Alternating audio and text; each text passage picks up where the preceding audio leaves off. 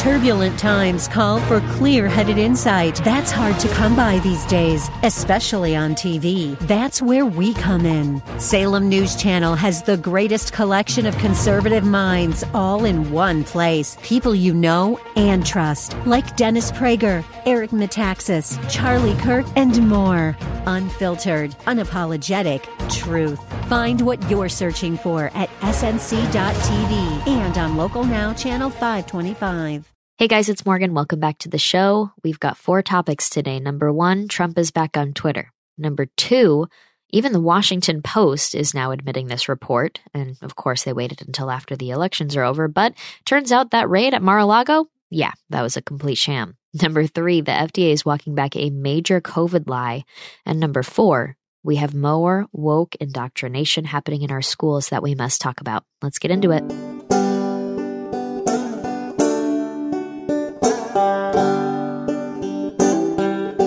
Okay, before we get into that first topic, you've all helped build My Pillow into the incredible company it is today. Now, Mike Lindell, inventor and CEO of My Pillow, wants to give back to my listeners. Right now, My Pillow is offering exclusive offers on their bed sheets, their six-piece towel set, and even offering an extended 60-day money-back guarantee. Orders placed now through December 25th will have an extended money back guarantee through March 1st. The Giza bed sheets are marked down as low as $29.99. And believe me when I say you will get a great night's sleep in these. Their six piece towel set is made with USA cotton, Comes with two bath towels, two hand towels, and two washcloths, typically retailing at $89.98, but now just $39.98 with promo code Morgan. That's limited supply on these things, so be sure to order now. Call 1 800 738 8374 using promo code Morgan or go to mypillow.com and use promo code Morgan. Thanks, guys. All right, so what do you know? Elon Musk buys Twitter. Then Elon Musk puts a poll onto Twitter where people can vote on whether or not he should reinstate President Trump's account. That ends up going in Trump's favor. Trump's account is restored. All of the tweets from January 6 and those days leading up to it were reappeared back onto his page. And he's already at like over 80 million followers on Twitter, apparently, where Joe Biden has like half of that. So it's been an eventful day, as you can imagine. And the thing that stuck out to me, of all the things, is you know what? Actually, there's two things. The first thing that stuck out to me is the fact that the people in the media are acting like this is violence or scary or uh, threatening or potentially risky in some way to our democracy. When in reality, what they have done is built such a successful narrative in some situations around this man that some people truly think the future of the Republic is at stake because of him, not because of any other potential threat that we are facing. And so I saw a really good comparison on Twitter. I can't remember from who, but it was basically like, guys, the same people who were saying we should start World War III with Russia because of a lie about Russia bombing Poland. Remember that just last week? Remember those guys who were trying to push for that Article 5 thing, trying to say that the US should put boots on the ground to get involved because a NATO country got attacked, Poland got attacked? Remember that? They're the same ones who are saying that the real World War III is actually just going to start because Donald Trump, a, you know, candidate for president and former president of America, has a Twitter account and is able to tweet. They are unserious people. Not only that, they're unserious, but at the same time, they're like deadly serious. They're a, a, dangerous form of serious because the sheeple that are indoctrinated to believe them over such ridiculous things like that are very passionate, aren't they? Right? They're very, very passionate. I saw a very scary thing actually. My friend Sara Gonzales goes to a lot of the Texas drag queens shows for kids and she'll protest them and she'll cover them bring a camera guy and get footage of it and stuff. And she was just taking pictures at one that I saw online yesterday of her standing in front of these guys that are literally holding huge firearms covered in full black block Antifa style, standing in front of a restaurant or some sort of building where they're having a drag queen event for children inside, for families. And the fact that they are getting militant in their protection style of events that sexualize children is just scary.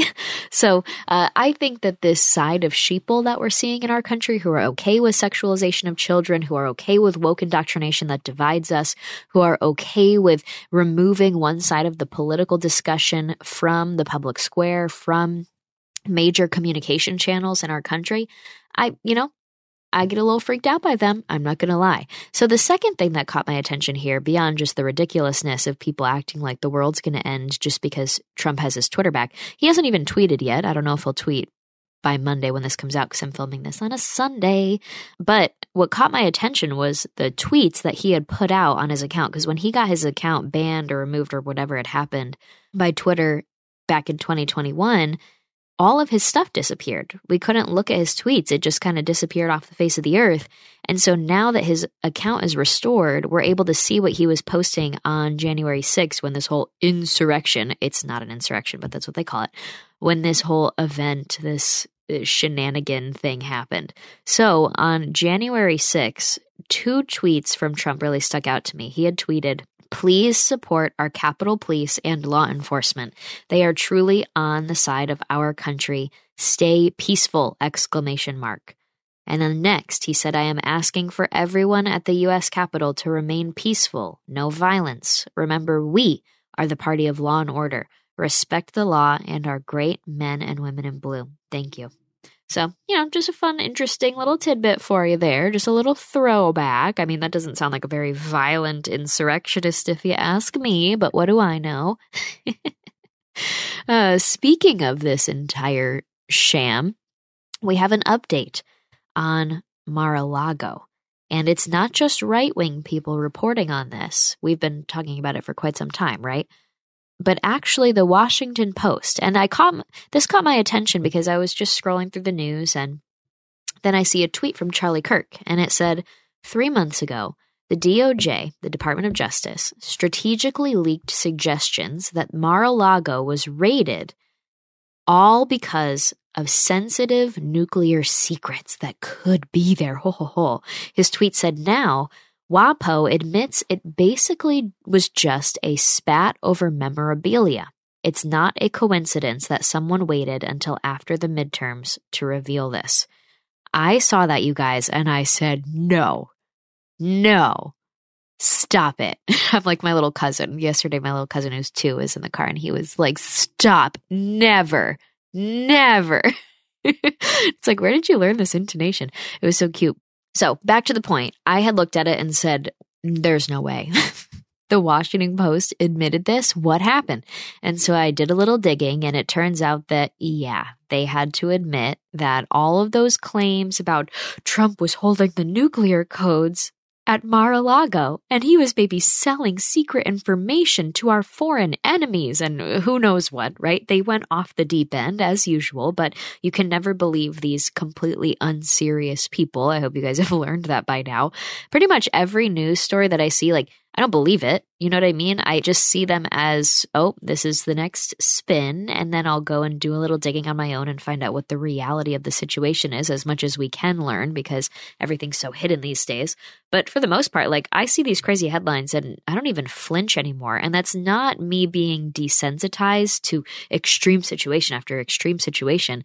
Instead, it's just me realizing, oh, these are all hyped up and in reality it's either not even happening or it's a, a very small small small minuscule version of whatever's being hyped up in the headline right now it's all clickbait it's all just attention grabbing they're trying to get our attention and trying to freak us out. The regimes operate on fear. They've done this throughout all of human history. So I just am like super calm about it. And I just usually don't even pay attention to what they're reporting these days because then I would be completely misled on American politics. He silly. So I don't want to be indoctrinated. I avoid that kind of stuff. Needless to say, I did a little digging and I came across this El American. I totally just said that like a white girl, um, El American. Is that how it goes? I don't know. If you guys have seen it yet, it's E L American.com. It's a cool reporting site. So if you want to check it out, but the article says the Washington Post quietly drops bombshell about FBI's Trump Mar-a-Lago raid days after midterm election. This is by Kyle Becker. Here we go. It says it was a nuclear hoax.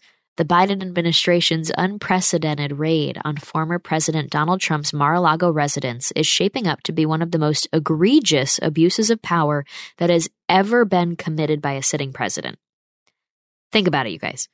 The president of the United States, knowing that the former president is probably going to run again and be his political opponent in 2024, the President of the United States, Joe Biden, and his administration and his Department of Justice and all of the faceless bureaucrats of the fourth branch of our government that was never intended to be in existence, if you look at what our founders intended for our country, they decided to raid the private home, the private cabinets and personal areas of our former president, potentially president again one day, his wife, his family members, and the property where he, he calls home.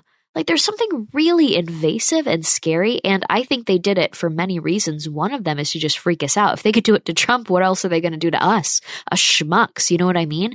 I mean, I've I've said this before. Some people see, oh, Morgan wants to homestead one day what are you going to do, Morgan? Are you doing that to like escape the communists? Uh, no, you guys, I've seen human history. I'm very aware of the fact that when communists come to power, it doesn't matter where you live, they will come to your remote homestead and they will take you out just like the rest of them. In fact, these people, especially from the cities, when they have their little communist revolutions, they think they're pulling something off by taking over all the property, especially by the country bumpkins, especially by the farmers and the ranchers and the people that have all the land. And then guess what? They don't know how to do it. So they rape the land, they pillage the land, they kill off all the animals because they don't know how to keep everything going. All of the plants die, all of the vegetation dies, all of the crops die. There's no harvest because these people are idiots. They have no idea how to actually have life skills that sustain humanity. And eventually, with the failed economic policies, with the collapsed properties, with all of the people that actually know how to create things and keep society going in a private economy now taken out, the communists ruin everything but have all the power and then can just control the sheeple that are left. So I don't think that I'm like running away from society to go be on my secret off-grid homestead. That is incredibly difficult to pull off. Have you ever heard of Ruby Ridge? like one time I said I was going out like Ruby Ridge and I people did not like that joke. I was kidding. I was kidding. Maybe. Um but back to the point is if they could do that to President Donald Trump, former president and now presidential candidate, who else could they do it to? The answer is anybody, everybody anybody they want to. Okay, no one is safe. And they properly sent that message when they raided Mar-a-Lago. So it was that first step. Then the next step, of course, was to demonize him a step further and make it seem like he had all these secret documents, like all the, remember all the nuclear codes and everything that he was maybe giving to our enemies, even though it's actually Joe Biden and Hunter Biden that are doing business and getting rich off of business deals with Ukraine and Russia and China. But who am I to say any of this stuff? It's actually them, but it's a classic communist tactic to accuse your opponent of what you are actually doing yourself. I could go on and on. Oh my gosh, my heart hurts right now. This is a tough episode. Wow, we're getting deep. But they accused him of this kind of stuff. People got freaked out to a whole other level of like, oh my gosh, now we have to deal with this major problem. Trump has been in on it this whole time. He snuck all this, all these documents down to Mar-a-Lago. What else is he doing?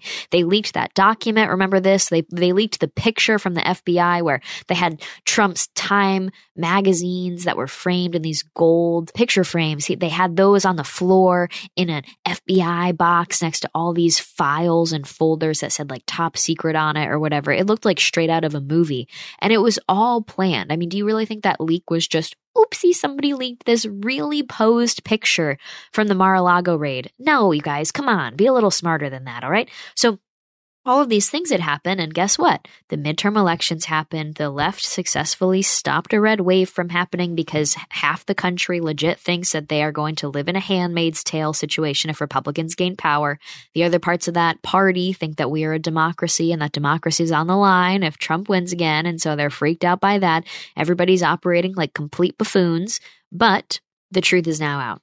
Okay. And that's what we're getting back to the article on this. So the article says it is now nearly indisputable that it was a politically motivated raid over a paperwork dispute tantamount not only to blatant election interference into the 2022 midterms, because yeah, it freaked out a lot of voters to think that Trump maybe had nuclear codes, but also a pre- preemptive salvo on Biden's presumptive presidential rival in the 2024 election. So think about this. It's not like they're just going after Trump in the past, right? Like, oh, he did bad things, you know, he has to be held accountable. No, no, no. They knew that he's preparing to potentially run again, and they saw him as the number one person they are going against in the political arena. And they said, here's how we could take him out. Here's how we could go against. So the government and the people in power weaponized government power and assets and resources against their political opponents. Do you see how that's a little kind of a bad situation that we got going on here? So, Back to the article.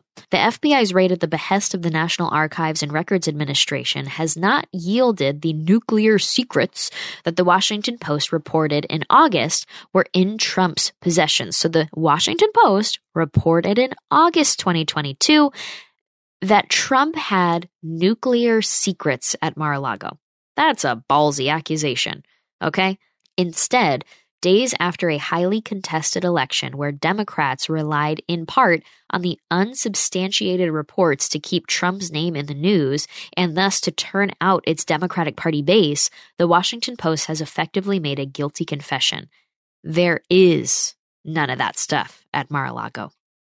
Dun, dun, dun. So, yes, so they made these major accusations leading up to the midterm elections in 2022. It successfully defeated the red wave, among other things. And now that the midterms were over and they're kind of safe, they're like, whew, okay, now we can report semi the truth. Maybe there's not actually nuclear codes there. Sorry. It says the Post is now reporting that, quote, a review by agents and prosecutors found no discernible business interest in the Mar a Lago documents. People familiar with the matter said, end quote. The Post then reported that, quote, as part of the investigation, federal authorities reviewed the classified documents that were recovered from Trump's Mar a Lago home and private club, looking to see if the types of information contained in them pointed to any kind of pattern or similarities, according to these people, who spoke on the condition of anonymity to discuss an ongoing investigation. That review has not found any apparent business advantage to the types of classified information in Trump's possession.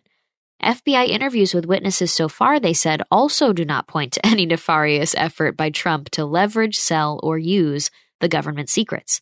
Instead, here's the kicker the former president seemed motivated by a more basic desire not to give up what he believed was his property, these people said.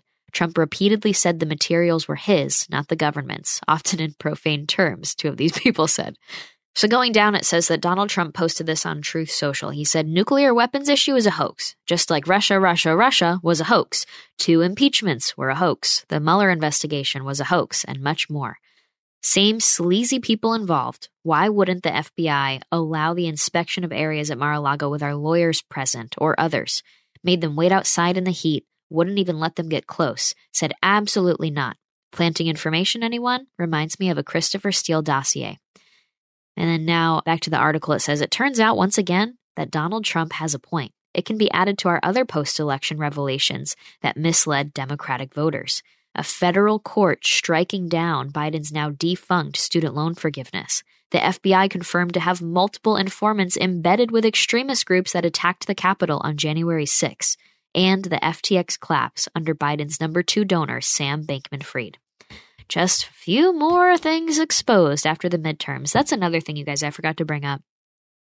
When we hear major promises from the left of handing out things that seem completely unconstitutional, for the most part, they know that it's unconstitutional, just like forgiving a certain amount of student loans in our country. It's unconstitutional, it's not right, it's not feasible, it's not possible. But what do you know? Right before the midterm elections, Joe Biden and the administration promised all of these young people who are the largest voting bloc in America now and vote mostly to the left, he promised to cancel their student loans. What do you know? After the elections, it turns out that that's not legal. That's not possible. And the courts stopped it. So, one, I'm thankful for our system of checks and balances, our separations of power. That's what our founders intended. That if the executive branch does something out of place, the legislative branch and the judicial branch can step in to stop it. But the problem is now, and this is a great analysis that I've seen from multiple people, and it's talked about in the book Age of Entitlement by Christopher Caldwell, which is my favorite political book and it's this idea that we now operate in a system of lawsuits and legal solutions instead of legislation created by lawmakers who are democratically elected by the people of our country. Instead, you have executive abuses of power or people even in the legislature, people across the country, people in business, no matter what it is, people abuse the power that they have and they do it knowing that it's going to take years and years and years of lawsuits, of suing, of of all of these different backlogs in the system to get them to actually be stopped. And so in the end, do you achieve justice? Yes, but at what expense? How can we live in a, a, constitutional republic like this? How can we live in a society of law and justice and true freedom and, and true accountability for wrongdoers if it takes years to do this kind of stuff, if it takes so much to hold a bad actor or a liar accountable. You know what I mean? Because like by the time Biden promised all this stuff, by the time they made all these positive campaign messages about it, by the time that they turned this into a victory on election day, sorry, those are my dogs in the background. By the time they did all of this stuff, the courts were only able to really shut it down after election day.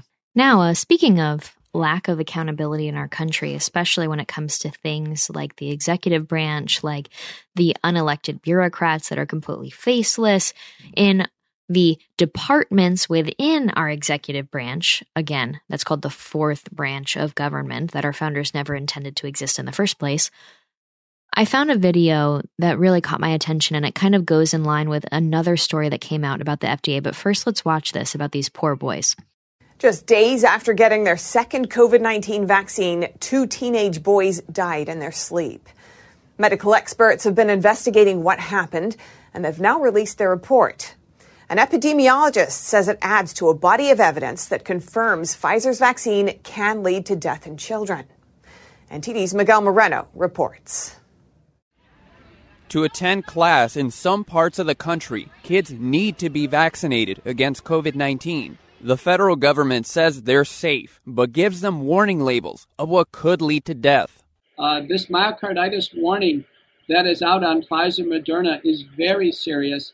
Epidemiologist Peter McCullough says this in light of a new report. Its authors investigated the cases of two teenage boys from different states. Both of them had received second doses of the Pfizer vaccine, only to die a few days later in their sleep. McCullough says that in his view, the study confirms that Pfizer's vaccines led to the deaths of the teenagers. That's the conclusion now, and it's the conclusion of several reports in the uh, peer reviewed literature. This isn't the only one. So it's clear that our FDA warnings on these vaccines are valid and justified, and these reports indicate in some cases it's fatal. The report was published by the College of American Pathologists, which is considered the largest organization of board certified pathologists. The Centers for Disease Control and Prevention, known as the CDC, lists the myocarditis warning on its website for both Pfizer and Moderna's vaccines, but no mention that myocarditis could lead to death. We contacted the CDC, but we haven't heard back. Miguel Moreno, NTD News. Geez, that is just disturbing. Um, and heartbreaking at the same time because they're telling us that it's going to be okay and parents are making this kind of decision for their own children of what would be best. And you know unfortunately we're learning the hard lesson that you cannot trust the experts. We should always question. We should always have a healthy distrust of institutions of people in power of our government of really anybody that says hey i'm here to help. Just trust me. Also sorry there's kids in the background. They're so cute but they're so loud so, speaking of the vaccine, speaking of distrusting institutions and experts, there's an article from the Epoch Times that I think you guys just have to give. It's either like a dollar for a subscription or it's you just have to put your email in. Um, either way, I highly suggest using them as a good source for future things. It's one of the only people or sources that I trust Zachary Stieber from the Epoch Times wrote an article that said the FDA says telling people not to take ivermectin for COVID 19 was just a recommendation. You know what I mean? They they told us for a very long time not to do it, and now that they're being held accountable, their rea- their response is to say, "Oh no, well, it was just a recommendation." And this came out was updated November nineteenth, so Saturday, November nineteenth. But this is an ongoing story, so if there's updates to this, I'm sorry. Before I get into this article, I just want to remind you guys the tone that the FDA took regarding ivermectin when this whole mess of it being like a horse dewormer came out. Remember that? Where you couldn't even talk about using ivermectin on social media without getting banned or marked for misinformation or disinformation by social media big tech censorship giants because they all wanted to push this message that you had to get the vaccine. There was no other option for treatment. And so the FDA back in August 2021 tweeted the following. The tweet said, You are not a horse. You are not a cow. Seriously, y'all, stop it. Again, that's the US FDA's blue checkmarked account. You are not a horse. You are not a cow. Seriously, y'all, stop it. And the title of the article in the tweet was Why You Should Not Use Ivermectin to Treat or Prevent COVID 19. These absolute scammers. So, what do you know? Ivermectin actually really helps in the treatment of COVID 19. Shocker, shocker. Another thing that was proven wrong, sold to us by the experts, by the regime. Well, we're going to get into this article now because it really breaks down how bad this lie is and it paints the picture of how they're now trying to avoid the repercussions of said lie. Zachary's article starts with the U.S. Food and Drug Administration, the FDA, telling people to stop taking ivermectin for COVID 19 was informal and just a recommendation, government lawyers are arguing during a recent hearing. Quote, the cited statements were not directives, they were not mandatory, they were recommendations. They said what parties should do. They said, for example, why you should not take ivermectin to treat COVID 19. They did not say you may not do it. You must not do it. They did not say it's prohibited or unlawful. They also did not say that doctors may not prescribe ivermectin. Isaac Belfer, one of the lawyers, told the court during the November 1st hearing in federal court in Texas. Quote, they use informal language that is true, he also said, adding that it's conversational but not mandatory. But here's the thing, you guys. That's what they said about the vaccine mandate. They said, well, it's not mandatory. It's not forced technically because you have a choice to just not keep your job. It might be called a mandate, but it's certainly not mandatory or forced into your body if you have the choice to just not provide for your family anymore and restart your career in a new position. But wait, what do you do if most of the employers in America are now going to be forced to require you to get it if you want to work at their company? Oh, it can't be force. It can't be considered a mandate. Now, back to this. It says the hearing was held in a case brought by three doctors who say the FDA illegally interfered with their ability to prescribe medicine to their patients when it issued statements on ivermectin, an antiparasitic that has shown positive results in some trials against COVID 19. Ivermectin is approved by the FDA but not for COVID 19. Drugs are commonly used for non approved purposes in the United States. The practice is known as off label treatment. The FDA created a web page in 2021 titled Why You Should Not Use Ivermectin to Treat or Prevent COVID 19, and later posted a link to the page on Twitter writing, You are not a horse, you are not a cow, seriously, y'all, stop it. A second post stated, Hold your horses, y'all. Ivermectin may be trending, but it still isn't authorized or approved to treat COVID 19. In a separate page, the FDA said, Question Should I take ivermectin to prevent or treat COVID 19? Answer No. Those actions interfered with the doctor's practice of medicine, violating the laws, including the Federal Food, Drug, and Cosmetic Act, the lawsuit alleges. It asked the court to rule the actions unlawful and bar the FDA from directing or opining as to whether ivermectin should be used to treat COVID 19. Jared Kelson, an attorney representing the plaintiffs, told the court during the hearing that the informal claim doesn't explain the language they used. Stop it. Stop it with the ivermectin it's so funny because the FDA is like, well, we didn't tell anybody specific stuff. We just suggested it. When in reality, their tweets, their articles, their website all literally said, quote, stop it. Stop taking ivermectin. So back to the article. The FDA's actions, quote, clearly convey that this is not an acceptable way to treat these patients, he argues. Plaintiffs in the case include Dr. Paul Marik, who began utilizing ivermectin in his COVID 19 treatment protocol in 2020 while he was the chief of pulmonary and critical care medicine at Eastern Virginia Medical School and director of the intensive care unit at Sentara Norfolk General Hospital. After the FDA's statements, Marik was told to remove the protocol from the school's servers, while Sentara issued a memorandum to hospitals telling them to stop using ivermectin against COVID 19 with a citation to the FDA. Marik was forced to resign from his positions because he couldn't prescribe ivermectin due to the FDA's statements, the suit alleges. the government has moved to dismiss the complaint, asserting plaintiffs lack standing because the injuries cannot be traced back to the FDA. Here's more from the hearing. During the recent hearing, which was on the motion to dismiss, the government said the FDA could not be blamed for injuries. Quote, plaintiffs have not shown that any of their claimed injuries are fairly traceable to defendants' statements because their injuries were caused by independent third party conduct that was not a predictable response to those statements. The people arguing against the FDA said, quote, if the government is going to label ivermectin a horse medicine or a horse dewormer and promulgate the idea that it is only for animals, then the natural correlation is that doctors who prescribe it are horse doctors or quack doctors, and that is what is played out. That is enough of a harm to get into court. And so that's the argument that they're making is like, you know what? You guys may have used fluffy language to get around being held accountable. Like, oh, well, it was just a suggestion. And we were just saying that you shouldn't and not that you must. We weren't forcing people one way or another.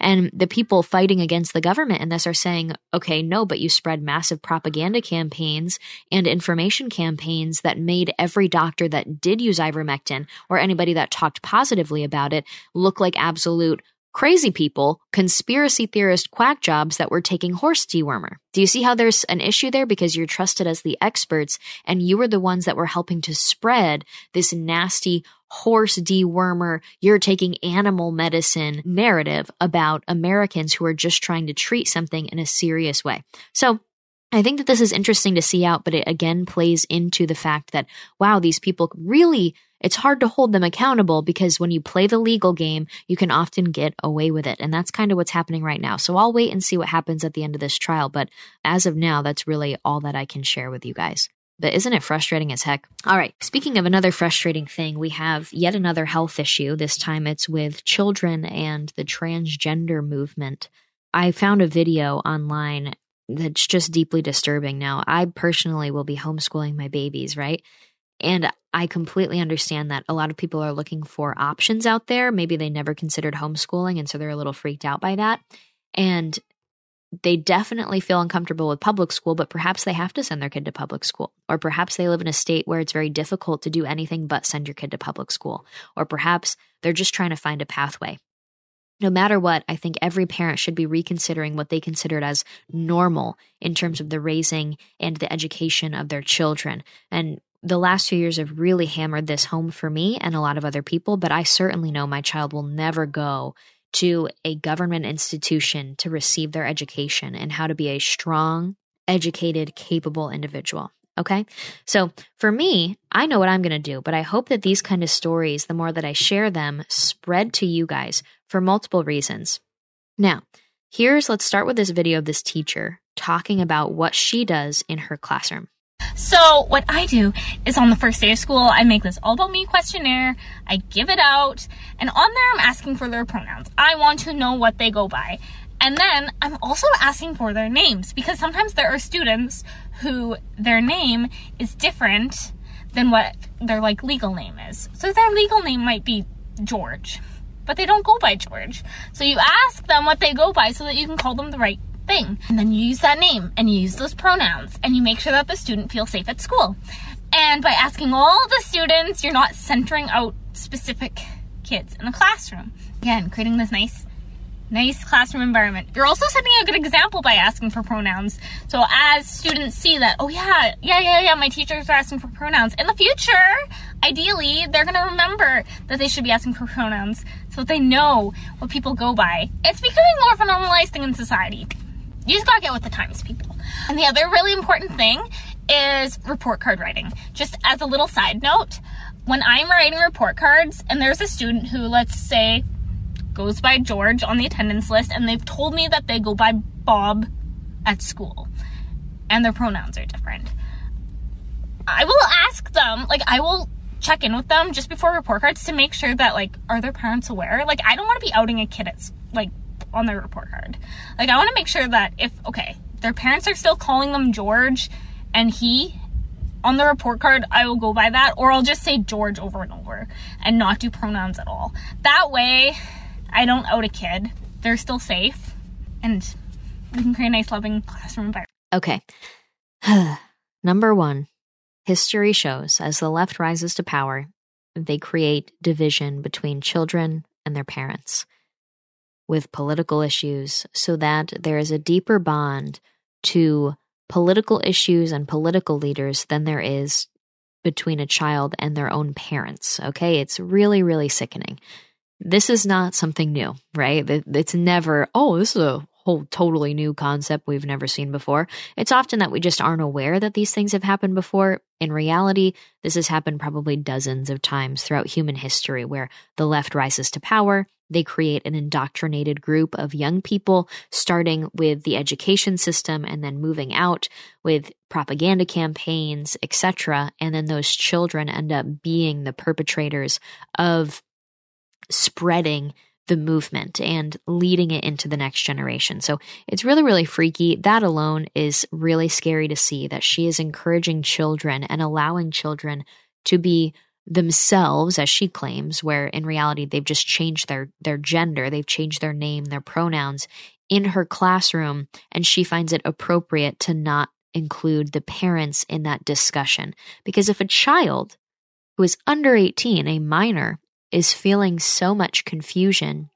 and is feeling so much emotion and struggle with their own perspective of themselves, with how they see themselves and how they feel about themselves, what they know about themselves, then clearly something is wrong. Okay. That's not normal as a minor to feel like you are in the wrong body. And so if you truly do have gender dysphoria, which very few people who claim to be trans now actually have, if you truly have that, then mm-hmm. as an educator, as an administrator in a school, as a professional that works with children, you should know right away that you need to be including the family in a conversation like that so that you can get the child the best care.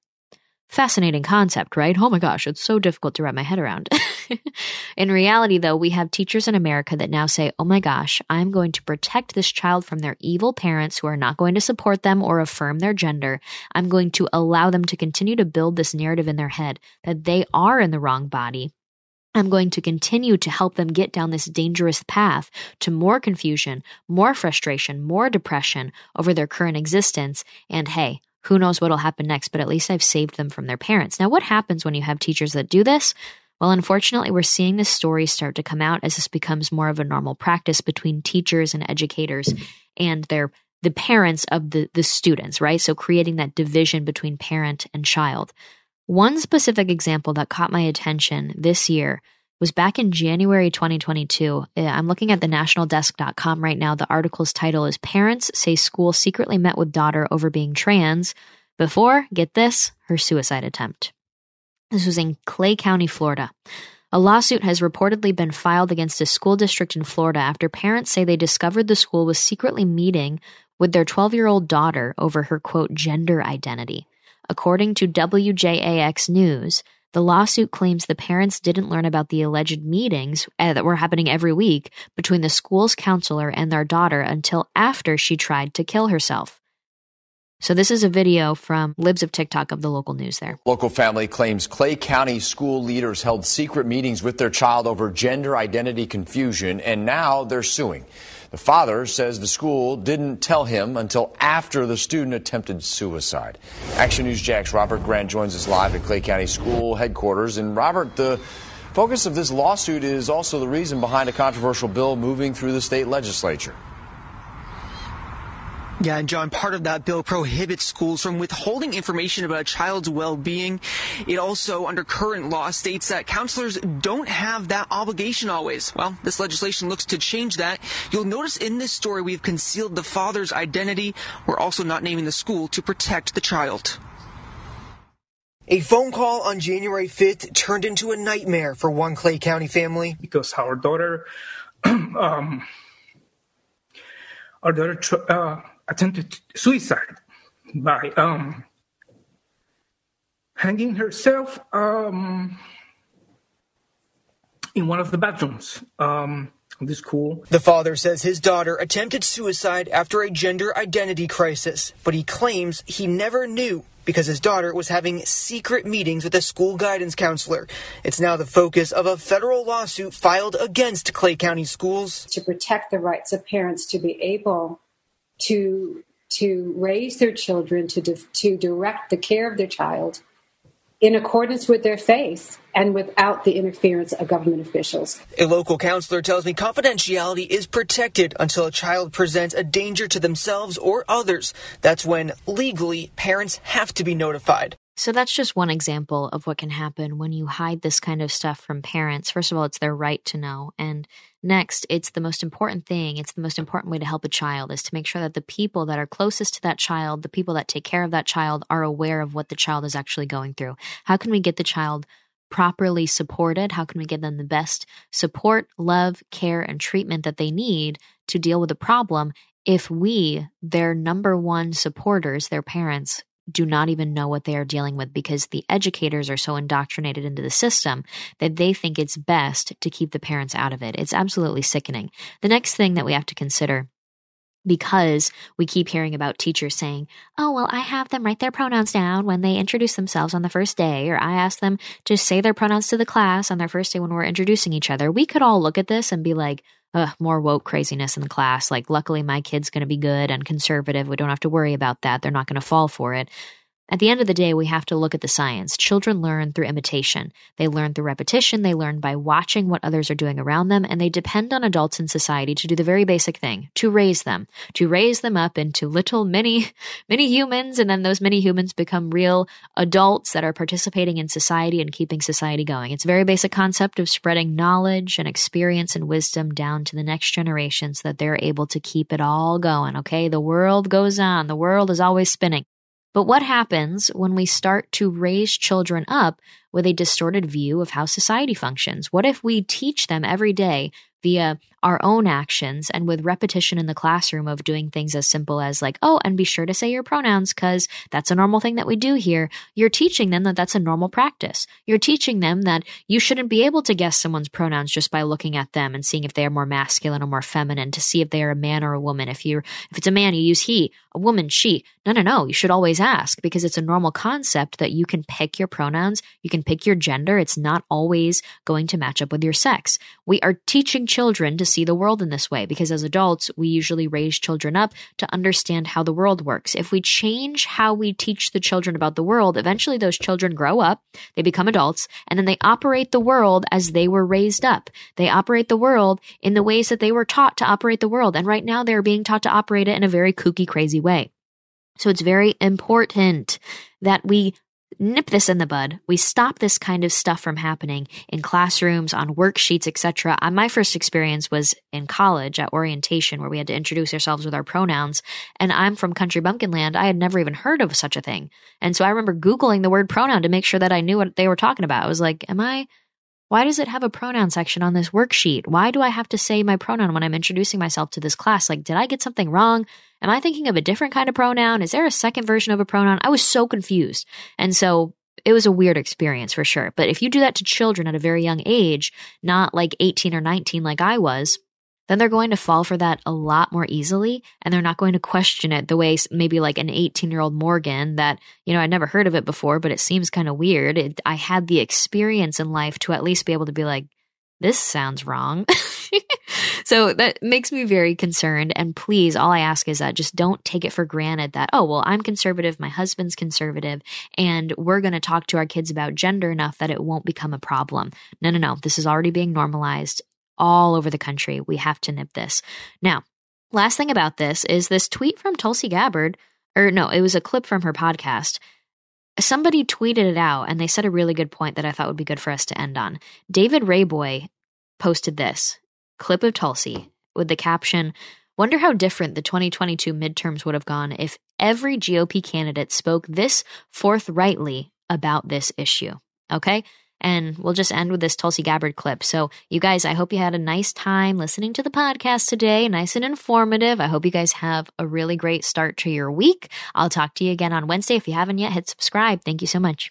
According to uh, a research paper that was recently published to the Journal of the American Medical Association Pediatrics, show that there has been a 389% increase in children receiving mastectomies from 2016 through 2019. I want to say that again. Children receiving mastectomies.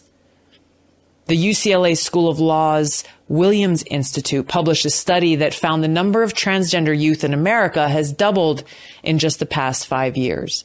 And when you look at these statistics, you've got to realize that this is not an accident. This didn't just happen. This is very intentional and it's the consequence of this radical agenda that is being pushed on our kids.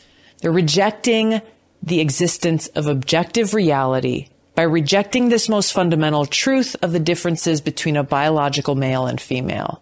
Now, even as there are no long-term studies on the effects of these dangerous treatments on our kids, those in power in government and so-called medical professionals continue to push them.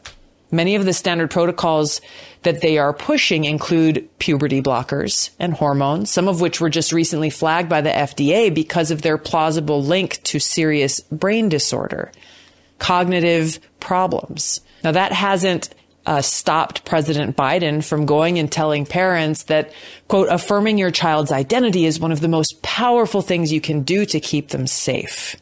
To parents of transgender children, Affirming your child's identity is one of the most powerful things you can do to keep them safe and healthy.